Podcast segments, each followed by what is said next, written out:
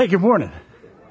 Listen, uh, we're just a week out from Christmas, and normally I uh, use this time to to teach on something that is associated with the season, with Christmas, thematically. Um, but since we're doing our Christmas Eve service next Sunday, uh, and, and, remember, it's Sunday morning. Christmas Eve is going to be Sunday morning next week. Uh, I just thought I'd continue in our study in the Gospel of John this morning. Um, I mean, I hope that's cool. Uh, I mean, if it's not cool, we're in trouble because I don't have anything else prepared. Uh, but, but, but we're right in the middle of this, this account of the trial of Jesus, and I sort of hate to break it up. It's because, because really this is what we're going to be talking about today is part two from last week. Uh, but, uh, Merry Christmas, if that helps. Uh, the, the, anyway, uh, we need to jump into our text here this morning. Uh, and if you've got a Bible with you, uh, or a Bible app, if you'd like to go to John chapter 19, please. Last week we finished up chapter 18. We read about Jesus' uh, first in interrogation by Pilate, who was the Roman governor overseeing Judea for the Roman Empire. Uh, we considered uh, in that in that interchange between these two, we considered what kind of a king Jesus is, what kind of a kingdom it is that he's bringing into this world, that's advancing through this world. And we, we realized that it is uh, very distinct from the kingdoms of this world in how it operates and, and what its goals are. And today that interrogation with Pilate continues and concludes, and it reveals some things that I consider to be really encouraging truths uh, for us about God's purposes at work in this world regardless of what we see uh, going on around us. Because uh, sometimes, you know, we know this, things go terribly badly in, in life. And, and, and much like in the text that we're going to read today, it seems dark and, and, and it feels discouraging, feels like all hope is lost. But there's a deeper truth that we, as followers of Jesus, need to hold on to in troubling times when things are not going the way we had hoped that they would go. And that's what we're going to be considering uh, somewhat today. That'll be the larger theme of, of this text. Uh, so if you found your way to John chapter 19, we're going to begin uh, reading with verse 1. Pilate, remember, he's interviewed Jesus. He's gone before the, the religious leaders at that time, offered to trade out one of the prisoners, you know, release somebody on a, a holiday uh, prison release. And uh, he offered them either Barabbas or Jesus, and the religious leaders uh, chose um, Barabbas. And so from there, we're starting in verse 1, from there it says, uh, Then Pilate had Jesus flogged with a lead tipped whip. Soldiers wove a crown of thorns and put it on his head, and they put a robe on him. Hail, King of the Jews, they mocked, and they slapped him across the face. Pilate went outside again and said to the people, I'm going to bring him out to you now, but understand clearly that I find him not guilty. Then Jesus came out wearing the crown of thorns and the purple robe. And Pilate said, Look, here's the man. All right, so the drama begins uh, with, with, Pilate having Jesus flogged. Uh, and, uh, you know, there's a lot of speculation about that as to which this would be. The Romans had a penchant for punishing people, so there were various degrees of, of that sort of punishment, each of them success, uh, successively brutal. No matter which one it was, and I don't like to necessarily go into all the details of that, we know this was brutal for Jesus. Uh, with the addition, you know, the, uh, of the soldiers mocking him and beating him and putting, uh, you know, we- weaving a crown together with thorns on it that they put on his head. This was Pilate's attempt at getting Jesus released. You know, he, he finds him not guilty. He wants to, to, to drive home the point. He's hoping to drive home that this guy is beaten. There's nothing to this guy anymore. He's humiliated. He's brutalized. He's not a threat. And he emphasizes it by saying these, the words, behold the man. In other words, look at him. He's just a beaten man. There's no threat in this guy of him becoming a king or disrupting things. That's what Pilate had in mind. But John, again, is driving home a thematic truth that sits just under the surface of these events. We've said before that, that John isn't trying to provide for us a straightforward history. Uh, in his gospel. He changes the chronological order at times in order to drive home different concepts or points. His account of Jesus' arrest and interrogation, it's distinct from the other gospels. And it's not that he made stuff up. It's just that he'll rearrange things and add in details that the others didn't because he's trying to help us get to the meaning of these events. And that's far more important than just knowing what happened, knowing why or what's going on here, what it was that God was up to. That's John's point in this. So his account of the soldiers and Jesus and Pilate's presentation may differ a little from the synoptics, but this is an example of him trying to show us something, trying to reveal something. And you know, I think about this in every gospel account, we do have the soldiers uh, heaping this abuse on Jesus. And, and I've wondered about that a lot. Like, why, why did they go to such an extreme here, like of staging a parody of Jesus being a king. I mean, why were they so passionate about this all of a sudden? Because this, uh, the, the, Roman army was a, an army for hire. You got enough money, you can, you too can have an army. I mean, that's just the way that worked in that world. And so it wasn't like they were driven by the noble desire to, to protect and defend the, the values of the empire. It wasn't that at all. As a matter of fact, we know historically they had no great love for Caesar, for Tiberius. There was a military revolt in that region not long after these events, uh, or actually before these events, because they hadn't been paid what they had been promised to be paid. So I just, you know, I don't think they made this crown of thorns and dished out this uh, abuse because they were offended by somebody claiming rivalry to Caesar. But if we think about their situation, mean, think about these guys in this, in this, in this place. You know, they're, they're, they're deployed in a place that's far from home and, and it's an uncomfortable place. It's a desert climate with people whose traditions are so foreign and difficult to understand. And they're dealing with zealots who would stab them unprovoked, uh, attack them uh, out of the blue without any given notice, always keeping these soldiers on edge because of that. And I think of all the pent up frustration and fear and anger at being away from home under this never ending threat. And I just think that it came pouring out as hatred and racial bigotry and wrath on this one lone prisoner, Jesus. And so they beat him and spit on him and put a royal looking robe on him. And they wove a crown together of thorns, thorn bushes, and they put that on his head, which was supposed to be a parody of the wreath crown that Caesar would wear. And it's like a hornet's nest got kicked here.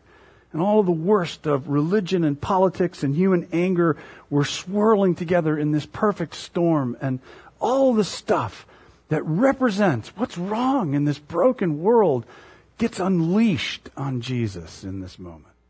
Concluding with this crown of thorns. You know, the soldiers, they saw it as one thing ironic mockery from their side. But John is putting this story together. It's placing it here uh, for us to see something more. There's something more going on in this. And when we see it, it, it takes our breath away. Because this little section here is actually a hyperlink. It's, it's, it's something meant to take us to another part of the biblical narrative. This is one that takes us all the way back to the beginning of this whole story in the Garden of Eden when God described the consequences of humanity's uh, uh, trying to become our own God, of determining good and evil on our, on our own terms. And God said to Adam in Genesis chapter 3, the ground is cursed because of you. All your life you'll struggle to scratch a living from it. It will grow thorns and thistles for you by the sweat of your brow. You'll have food to eat until you return to the ground from which you were made. The thistles and the thorns, they're emblematic of creation's fall. It gets woven together and placed on Jesus' brow, crowning him with all that we had done. And it culminates with Pilate's words, Behold the man. And again, back in Genesis chapter 2, God created humanity, you know, meaning uh, He created man, humanity in His own image. The image of God, it says He created them. This was our vocation. The, to be image bearers of God in creation. Something that obviously we tried to usurp and we messed it up and we continue to fail and mess this up over and over throughout the history of the world. It continues to keep falling apart. And John, through his gospel, is grabbing us by the shoulders and saying, look what God has done. And we see Jesus, the new image bearer of God, crowned with the consequence of our rebellion against our Creator. It's savage and it's brutal, and yet it's almost too wonderful to believe. As N.T. Wright says, it's a picture of our living, loving, wounded, and bleeding God. And it's revealing to us that Jesus bore the consequence of our sins in order to reverse them. You know, if you remember last week, the section ended with, with Jesus taking Barabbas' place on death row.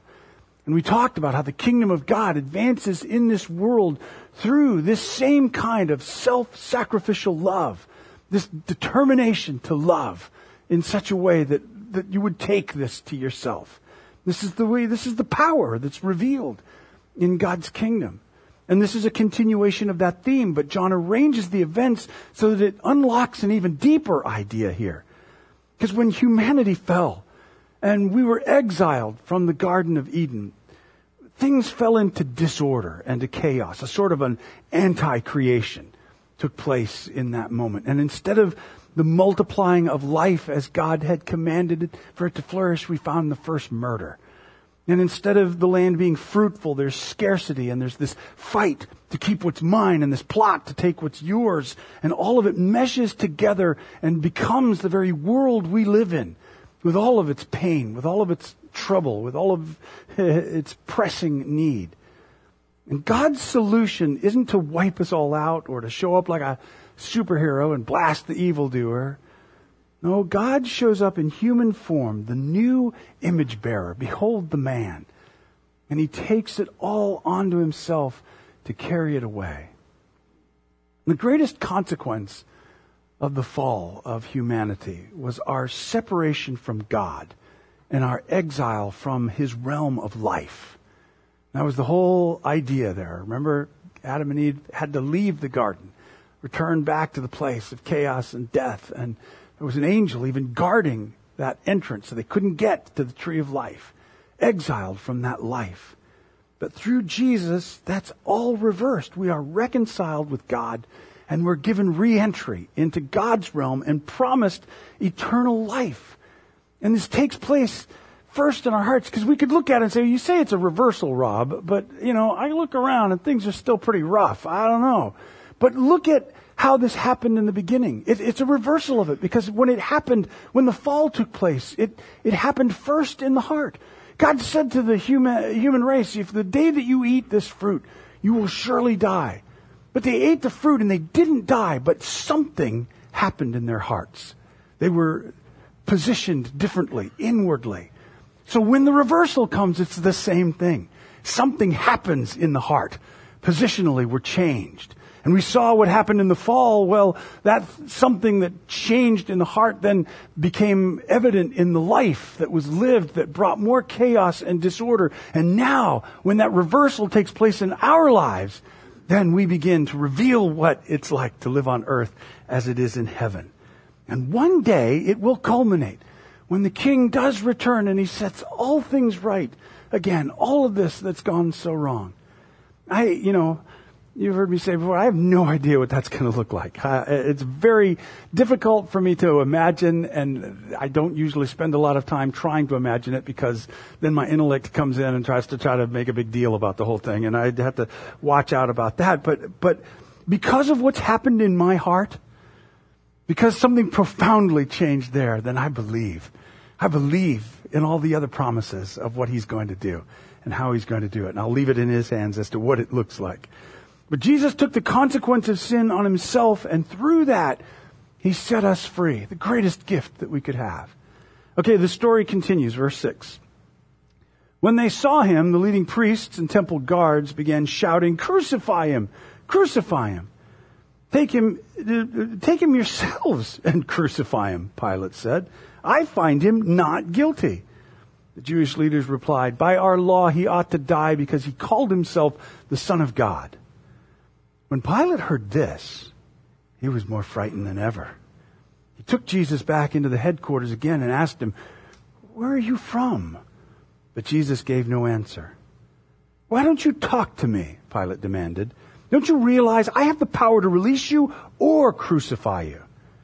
Then Jesus said, You'd have no power over me at all unless it were given to you from above.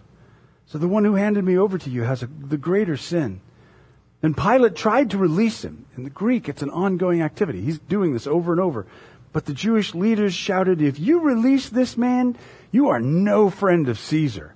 Anyone who declares himself a king is a rebel against Caesar. When they said this, Pilate brought Jesus out to them again, and Pilate sat down on the judgment seat of the platform that is called the stone pavement in Hebrew, Gabbatha. It was now about noon on the day of preparation for the Passover. Pilate said to the people, Look, here is your king. Away with him, they yelled. Away with him, crucify him. What? Crucify your king? Pilate asked. We have no king but Caesar, the leading priest shouted back. then Pilate turned Jesus over to them to be crucified. Okay, so the back and forth continues in this. And when the religious leaders see Jesus beaten and bleeding, it doesn't stir pity in them or empathy at, all. They begin shouting the unthinkable. They're calling for one of their own people to be crucified. And this is unheard of. It's actually a detail in the Gospels. It's in, I think, pretty much every Gospel account. It's one that prompts biblical critics to, to deny the, the, the authenticity of this account because they say nobody would have called for the crucifixion of their own countrymen. But I just think that's naive optimism about human nature.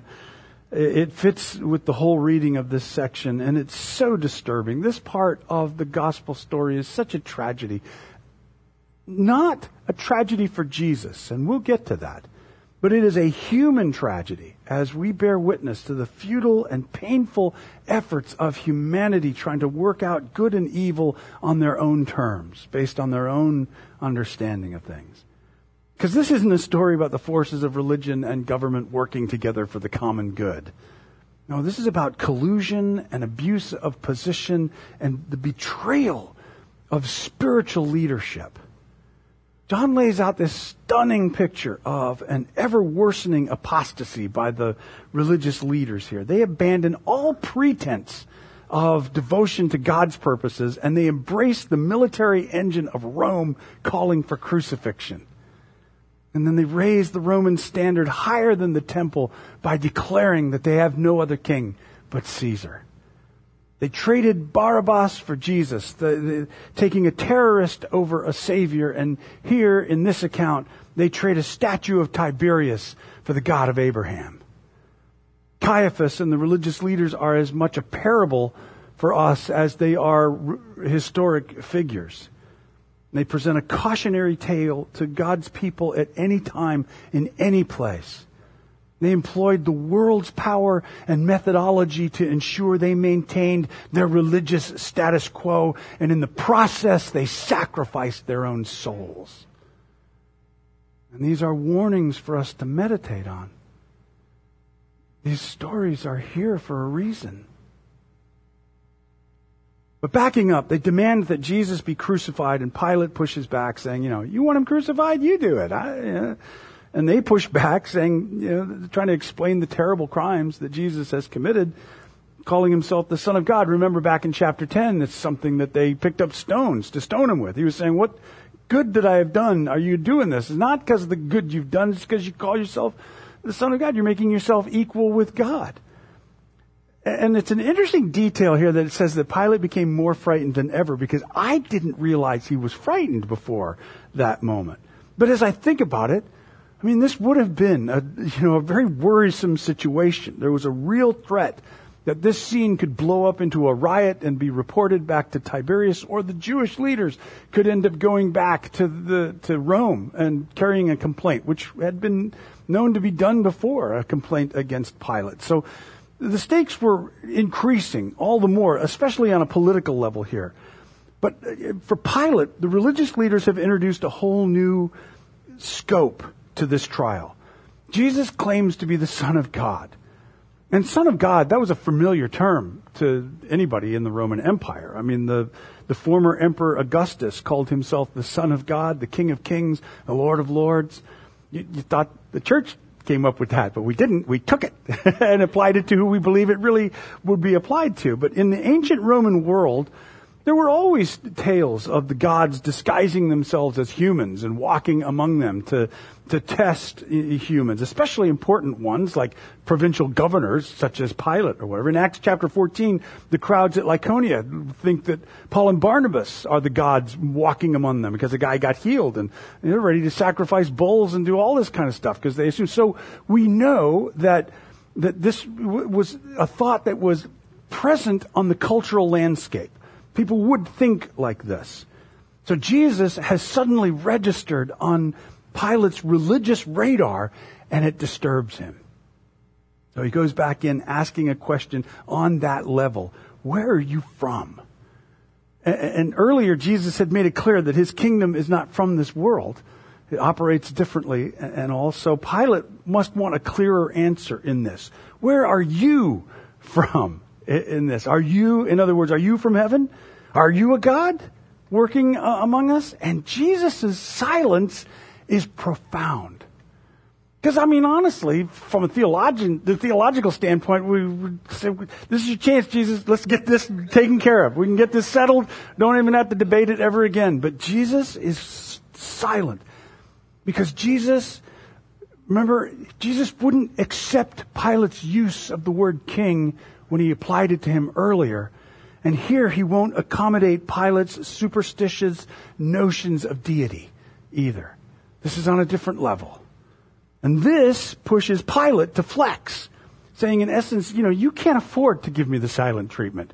I control this situation here. I can either set you free or I can have you crucified. And I imagine Pilate, you know, stands up a little taller at this moment, trying to emphasize the point, making this declaration, in other words, that the empire stands behind him. I mean, for all appearances, Pilate is the most powerful man on this stage. The Roman war machine of legionnaires is behind him. And behind them, the most powerful single person in that part of the world, Tiberius Caesar, uh, is his boss. You know, at the beginning of Luke's gospel, at the start of the Christmas story there, Tiberius calls for a census and most of the world goes into motion because of the command of one man. That's power unlike anything that we've seen, not just in our history, but since that time period. Tiberius and the subsequent Roman emperors held unthinkable power and dominion over large parts of the world. And Pilate Pilate, his ambassador, is right there, the, the leading edge of his sword. But Jesus quietly pulls back the curtain to reveal that Pilate and the legions, even Rome itself, were without any agency except for what heaven afforded them, for what God was going to allow. Even Tiberius ordering that census was prompted by a greater hand, seeing to it that the one was born in Bethlehem like he had to be. Jesus looks at this representative of the most powerful empire earth has ever known and says, You have no power except for what's allowed by God. And this is not, you know, people have come up with all kinds of interpretations on that. This is not saying that God approves of what Rome or any human governments do necessarily. He's not putting a stamp of approval on that. He's putting the representatives of the state on notice. There is a far greater power at work than you and your machinations, is what he's saying. And a truth then gets revealed in this, in this exchange between the two of them. There's a truth here. There is no power greater than God's. So let that soak in. Realize there is nothing that is going to stop Jesus from accomplishing God's plans and purposes. John orchestrates this entire scene to bring us here, to this moment, to this declaration. And the irony of this is thick because the one who should be the most powerful person in this drama, regardless of what he says, is completely powerless. He's been trying to release Jesus. he says, I have the power to let you go. He's been trying to do that. He can't do it. And Jesus makes it clear that he also doesn't have the power to take Jesus' life. Jesus is laying his life down, and that is a huge difference. You know, in Matthew's gospel, when Peter drew a sword, he was going to protect Jesus from the people coming into the garden. I'm going to fight for you, Jesus. He's lopping off ears and all. And Jesus tells him to stop it. And he said, Don't you realize I could ask my Father for thousands of angels to protect us and he would send them instantly? But if I did, how would the scriptures be fulfilled that describe what must happen now? There's a far greater power at work than what we see going on here on the surface. The message, there's, there's a message in this for us. Despite the darkness of the hour, it is in reality the hour of glory for Jesus in this scene we're reading about. He's not so much crucified as he is lifted up, like he said he would be back in John chapter 3. And from that vantage point, draw all humanity to himself. Jesus is not a victim when we read this account. He is a king ascending his throne, taking on our greatest enemy, death, and transforming that into an entry to life. The gospel is telling us God will accomplish his purposes. He will restore and redeem and reveal his glory despite what's going on in this world. In fact, God has the power to work through the mess of this world, as we're seeing in this account here, in order to advance what his purposes are and what it is that he's planning on doing. And we know what he's planning on doing is redeeming and restoring. And there is nothing that is going to stop that. There is nothing that is going to stop God from doing what he set out to do so long ago. Dark and terrible things have happened and do happen on this earth, but they are not capable of stopping God's intended glory from being revealed. The darkness cannot extinguish the light. It is always the reverse of that. It is light that puts the darkness away. God is in control. He's in control throughout history. And if he was sovereign during that hour in Jerusalem when everything seemed lost and hopeless, and swallowed up in hatred and ignorance, if he can bring about a glorious redemption when by all accounts it seemed like a total disaster and defeat, we can trust him with our world and our hour right now. If God could transform that moment and bring about his glory, he can transform any hour and we don't have to worry. So like Christians, why would we rage? Why would we be frightened and despair? Why would we buy into things like this is the end of the church or Christianity or this is the end of whatever it is? Why would we listen to that? Why would we raise our fists in anger in our times of darkness when we have this Jesus leading us through? What sort of darkness is going to overwhelm God? Turmoil of our society and our government? You think God's wringing his hands? The various troubles or crises that we face in our own lives, and we face them. I know we do. This world has a penchant for being able to dish out trouble and pain and sorrow to us. It's, it's like a non-stop faucet flowing into us. All those various ways in which the, the world can throw trouble at us is that going to ruin God's plan to redeem? Paul told us in Romans 8 all these various things going on. And he's determined. He said nothing is going to separate us from the love of God, which is revealed in Christ Jesus. He says not stuff going on today, not stuff going on tomorrow, not stuff in the heavenly realm, not stuff on the earthly realm, not life or death, none of it. He says, no, despite all of these things, overwhelming victory is ours through Christ who loved us. Read Romans 8, Christians. Read Romans 8. We can trust Him. It's our calling to trust Him and to believe.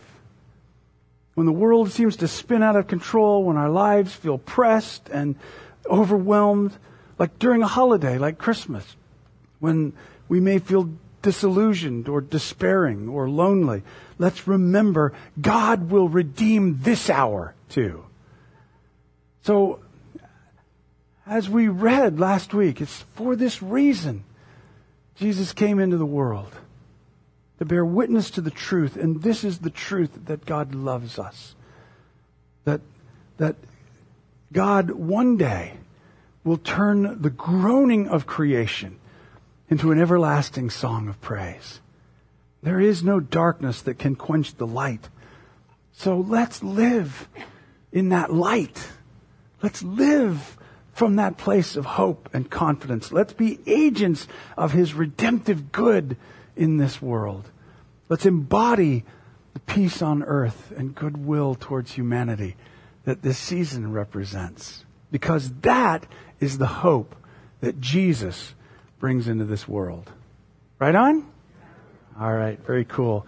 If you are able and willing, will you stand with me, please? Father, we're so grateful to you for the promise that we have. And Lord, we stand amazed at the story of the gospel, at the way in which you move and operate and work when all hope seemed gone. You, by your Spirit, are there to remind us through the conversations and the words that we read about. Hope isn't gone. Hope is just emerging. So, Father,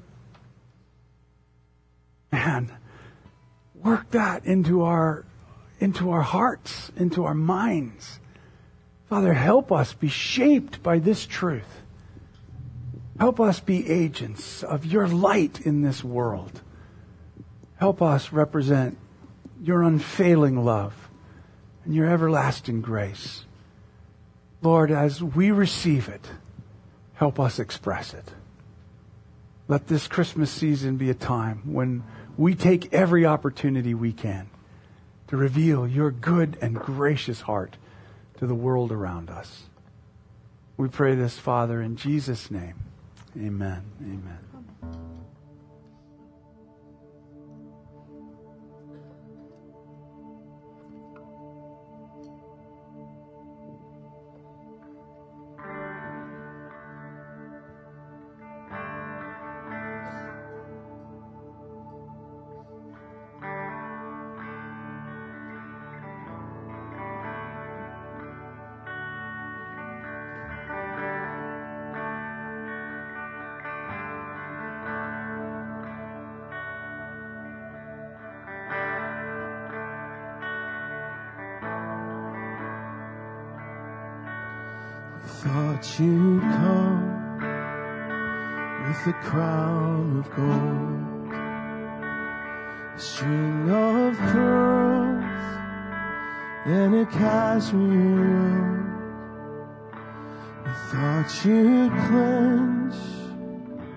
An iron fist and rain like fire on politics.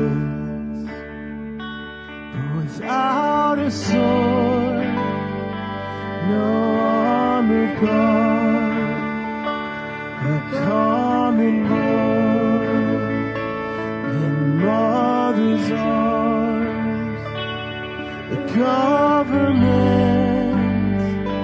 now rests upon the shoulders of this baby son.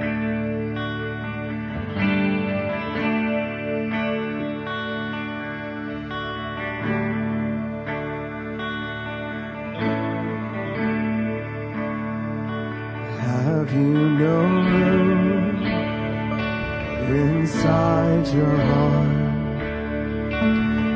In his full, the out is dark, upon profane shines sacred sun, not a ashamed to be one of us, without a soul.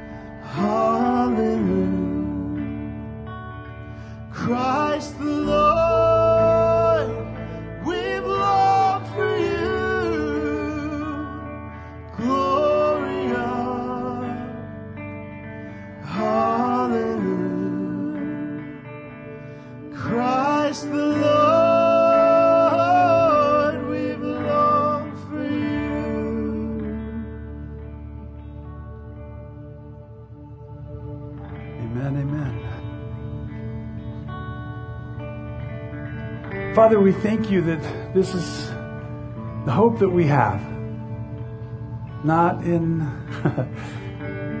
not in our ability to mount up our own power, but in your beautiful, humble power that is all powerful. Help us live from that confidence, Father. I pray that for each of us as we enter this Christmas season. Let your grace be upon us, I pray in Jesus' name. Amen. Amen. Well, let's uh, speak this blessing. Leave here today. Remember that next Sunday morning, what's happening next Sunday morning? Did I? Did somebody say I don't know? oh, snow. There is, yes, it is forecast. So, all right, well, let's speak this together. May Christ be a light to illumine and guide you. Christ be a shield to overshadow you. Christ be under you. Christ be over you. Christ beside you, on your left and on your right, both in this world and the one to come. Go in peace, you children of God. Merry Christmas.